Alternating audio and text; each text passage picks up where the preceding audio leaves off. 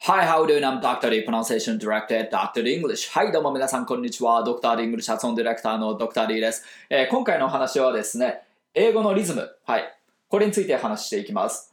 で、これを、その強い弱いの強弱よりも、そのむしろこのタイミングで捉えてほしいという、えーこういったまたそのリ英語のリズムに関する本質的な話をしていきたいなと思います。はい。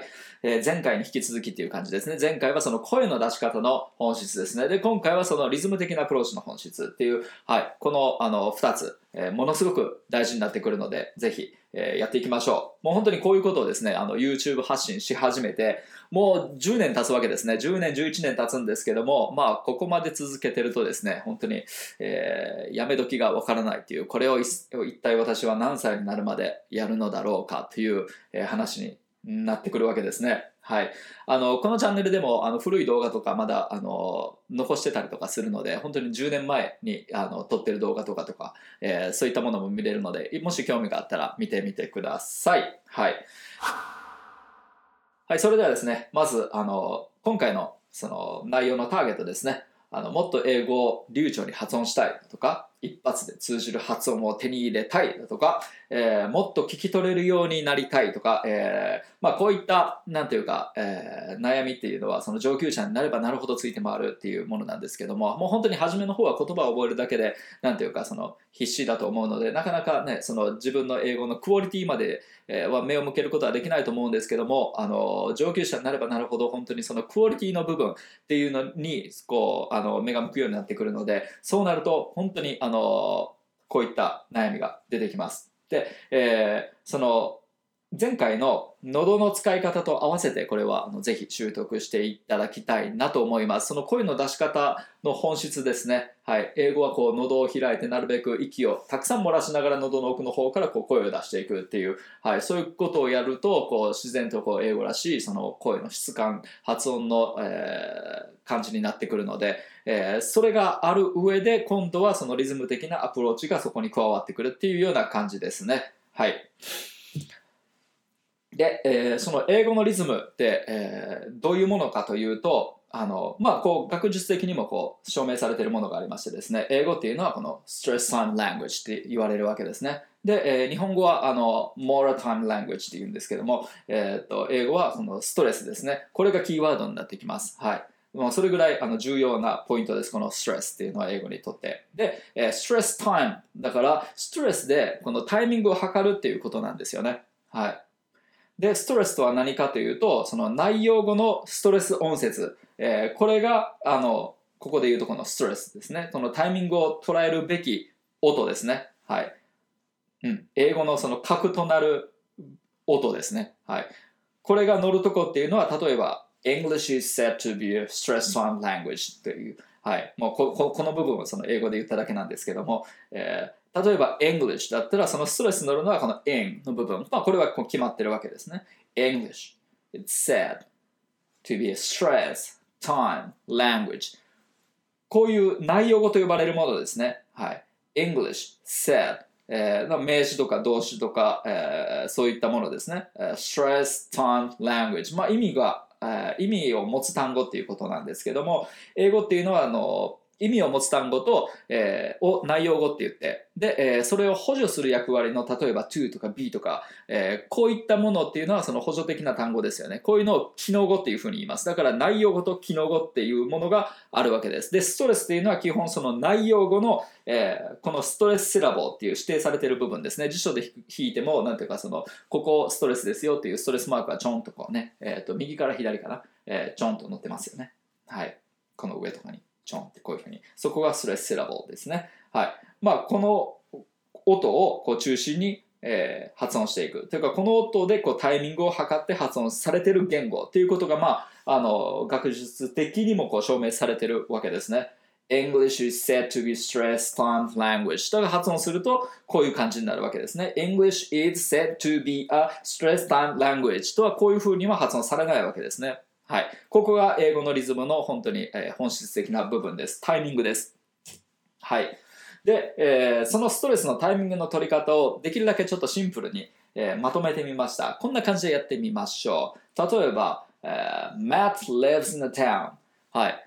まあ、あの登場する内容はあの3つしかありません。Matt っていう人の名前と Live っていうこの、えーと、住んでるっていうあの住むっていう単語と Town 町ですね。この町にっていう、はい、この3つの内容語があります。あとはじゅあの、まあ、そのフレーズがこう発展していくんですけどもその発展いくら発展してもなんていうかこういうものっていうのは全部その機能語なわけですね。ing がついても、えー、と in とか、えー、あとは has been とか、こういうものって全部その補助的な役割なので、独立性はないわけです。だから、えー、と基本内容語の数が変わらなければ、リズムの取り方も変わらないということです。ちょっとやってみましょう。はい。これをちょっと大げさにですけども、そのリズムをとって、えー、こういうふうにですね、手拍子をに手拍子にこう乗っけていくような形でいきます。mat lives in a town これがタイミングですね Matt lives in a town lives town lives town この間の中に in the が入らなきゃ成り立たないわけですね lives in the town lives in the town Matt lives in a town Matt lives in a town OK? このリズム覚えておいてください。あの、こう、ターン、ターン、ターンってこう手拍子打ってる、この手拍子を打った拍ですね。この拍の部分に内容が載ってるわけですね。はい。今度1個音を増やします。is が増えました。で、living で ing がつきました。でも、リズム的には変わらない。Matt is living in the town. はい。拍は変わらないですよね。はい。内容語にしか拍は乗らないので。Matt is living in a town. はい。ここと合わせていきますよ。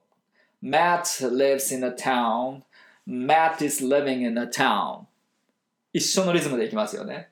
Matt lives in a town. Matt is living in a town. はい。で、さらに音を増やします。has been が、えー、加わります。はい。でも内容語の数って変わらないですよね。やはり、えー、ここまで来ても Matt と、uh, live と town。内容語はこれだけですよね。はい。Matt has been living in a town.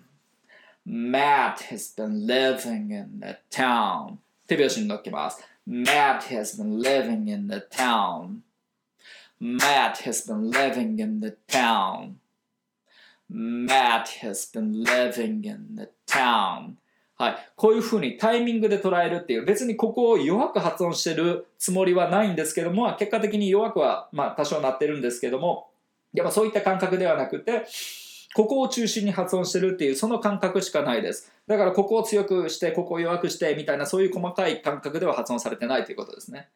Matt has been living in the town って全部強く言っても変わらないわけですからね。Matt has been living in the town はい。Matt has been living in the town でこういうふうに弱く発音するとよりこうね、あの言いやすいですけどもね。はい。で、この3つをね、このつなげてみましょうか。はい。タンタンタンつなげてみたいと思います。いきます。Matt lives in the town. Matt is living in the town. Matt has been living in the town. はい。例えばこの the が this に変わったとしても一緒ですよね。はい。Matt lives in this,、uh, Matt lives in this town. Matt is living in this town. Matt has been living in this town. 同じわけですね。はい。 まあ、これがそのストレスのタイミングの取り方です。なんとなくピンときました？どうでしょう？はい。はい、それではですね、えー、っと、まあ、先ほどまでこう、こういうふうに拍を取って、ちょっと音楽的なアプローチでやったので、えー、Always っていう、あの、ボンジョビのあの名曲があるんですけども、それをね、ちょっとピックアップして、えー、練習題材にちょっと使っていきたいなと思います。はい。まあ、多分この曲をね、あの知ってる人っていうのは多分、あの、40以上とか、はい、じゃないでしょうか。はい、40歳以上とかね、かなり、えー、思い入れがあるっていう人も多いんじゃないかなと思います。はい。Always and I'll be there forever and the day Always ってこういう曲ですね。はい。えー、っと、いきます。はい。まず、This rum is Bleeding。これもやっぱりあの歌詞になっても、大体この内容語でこう拍を取るようなふわりになってます。英語の曲っていうのは。はい。えー、This Rummy is Bleeding。だから内容語をこういうふうに赤字でちょっと書いてますね。はい。This Rummy is Bleeding。This Romeo is bleeding. もう感覚的感覚的には this から始まってるんじゃなくて、この文章は Romeo から始まってるっていうようなニュアンスです。This Romeo is bleeding. その裏で this があるっていうような感覚です。はい、This Romeo is bleeding. はい。で、その次。But you can't see his blood. これも can't からこの文章は始まってるかのような感覚で発音します。But you can't see his blood. But you can't see his blood. But you can't see his blood. But you can't see his blood. 感覚的にはこういう感じです。はい。But you can't see his blood. はい。こういう感じです。で、その次。It's nothing but some feelings. はい。これも、あの、文章の頭は it's ですけども、感覚的には nothing から始まっているような感覚で発音します。It's nothing. It's nothing. It's nothing. このタイミングで入る。It's nothing but some feelings. It's nothing but some feelings. It's nothing but some feelings. It's nothing but some feelings. はい。その次。Uh, that is all dark kept up. これも all から始まってるように発音する。That is all. That is all, that is all, that is all. はい。That is all dog. That is all dog. こういう感覚です。That is all dog っていう感覚ではなくて、all dog っていうのが中心です。That is all dog. That is all dog. はい。That is all dog kept up. That is all dog kept up. こんな感じですね。えー、もう一回ここからいきましょうか。This Romeo is bleeding. but you can't see his blood. It's nothing but some feelings that is all dark kicked up. こんな感じ。はい。必ずね、全部のこのラインが全く同じリズムになるかというと、そうではないわけですね。この内容語を中心に発音しているだけなので、その内容語の並び方によってリズムとかは若干こう変わってきますよね。はい、その次。It's been raining since you left me. はい。ここも、えーと、感覚的には raining から始まってる感じですね。raining since you left me. raining since you left me. はい。で、その前に軽くこれがついてる。It's been raining since you left me. はい。もうほんと raining の裏にあるような音です。はい。実際にリズム的にもここ裏拍ですもんね。Uh, it's been raining since you left me. It's been raining since you left me. It's been raining since you left me. It's been raining since you left me. It's been raining since you left me. はい、その次。Now I'm drowning in a flood. はい。えー、これはドア玉にストレスがありますね。Now I'm drowning.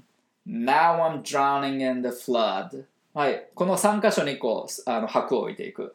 Now I'm drowning in the flood. Now I'm drowning in the flood. Now I'm drowning in the flood. こんな感じ。Now I'm drowning in the flood. はい。別にここを弱く発音してるつもりはないです。Now I'm drowning in the flood. で、全部同じ強さで発音してももちろんいいです。ただ、その拍がここにあるという、えー、感覚です。はい。その次。You see, I've always been a fighter. はい。See, always, fighter. はい。ここを中心に発音していくと。はい。You see, You see これも see から始まる感じですね。You see, you see, you see はい。で、uh, I've always も always から始まってる感覚です。I've always, I've always, I've always I've always, I've always, I've always だからこの I've の部分はぐらいで発音してももちろん構わない。I've always, I've always, I've always えー、もっと強く I've always, I've always, I've always って発音しても構わない。はい。でも、えー、守らなきゃいけないのはこのタイミングです。